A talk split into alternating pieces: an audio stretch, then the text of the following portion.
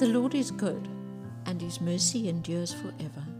You are listening to Take 5 with Alex. The following passage has been recurring for the last three weeks.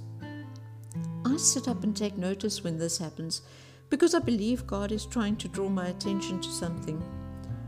Luke 15, verse 4 to 7. What man of you, having a hundred sheep, if he loses one of them, does not leave the ninety nine in the wilderness? And go after the one which is lost until he finds it. And when he has found it, he lays it on his shoulders, rejoicing. And when he comes home, he calls together his friends and neighbors, saying to them, Rejoice with me, for I have found my sheep which was lost. I say to you that likewise there will be more joy in heaven over one sinner who repents than over ninety nine just persons who need no repentance. Then I had this dream. An acquaintance told me that she was going to arrange a birthday party for me. She would arrange everything and in- invite the guests. She created an expectation. In the dream, I was excited that someone would care enough to do something like that. When the day of my birthday came along, I arrived at the venue with great excitement People were arriving, and my acquaintance asked me to help carry the platters of food into the dining room. I gladly helped, especially because of all the trouble she had gone to.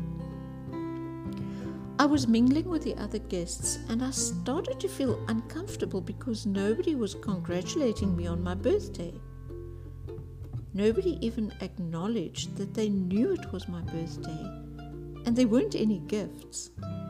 Someone mentioned that this, this was a very nice pre Christmas party, whatever that may be.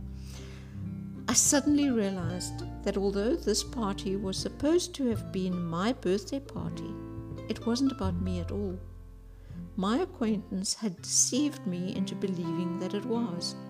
I felt totally humiliated and couldn't do anything about it without making myself look just pathetic.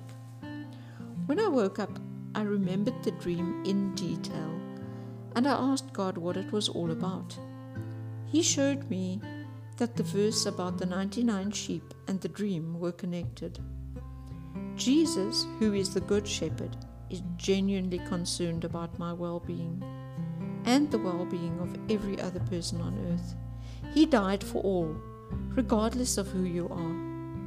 If we accept Him as our Savior, we will be saved. He cares so much that if I were to stray away from Him, He will leave everything to come and find me and bring me back into the fold. He loves me and cares for me, and as the verse says, there will be joy in heaven about one sinner that is saved. On the other hand, the devil will trick and deceive me at every chance he has. 2 Corinthians 11, verse 14 and no wonder, for Satan himself transforms himself into an angel of light. 1 Peter 5 verse 8 Be sober, be vigilant, because your adversary the devil walks about like a roaring lion, seeking whom he may devour. The devil is going to make things look good. He is going to tell you that the drugs or alcohol that you are being offered are going to make you feel so good and that you are going to forget all your problems.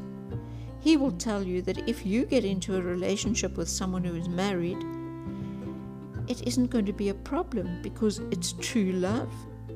He's going to tell you that it's okay to cheat on your taxes because the government is actually cheating you. He is going to tell you that gossip is really just showing compassion. The list is endless and the outcome is always the same. The things you do have consequences, and you are going to have to face those consequences. When they come, the devil who incited you to doing the deeds is going to be laughing at you. The party he promises is not for you. It is for him to humiliate you and show you that he is the boss. Don't fall for his tricks. And if you have, please turn away immediately and all the Good Shepherd. Ask the Good Shepherd to retrieve you from the mud that you have become stuck in.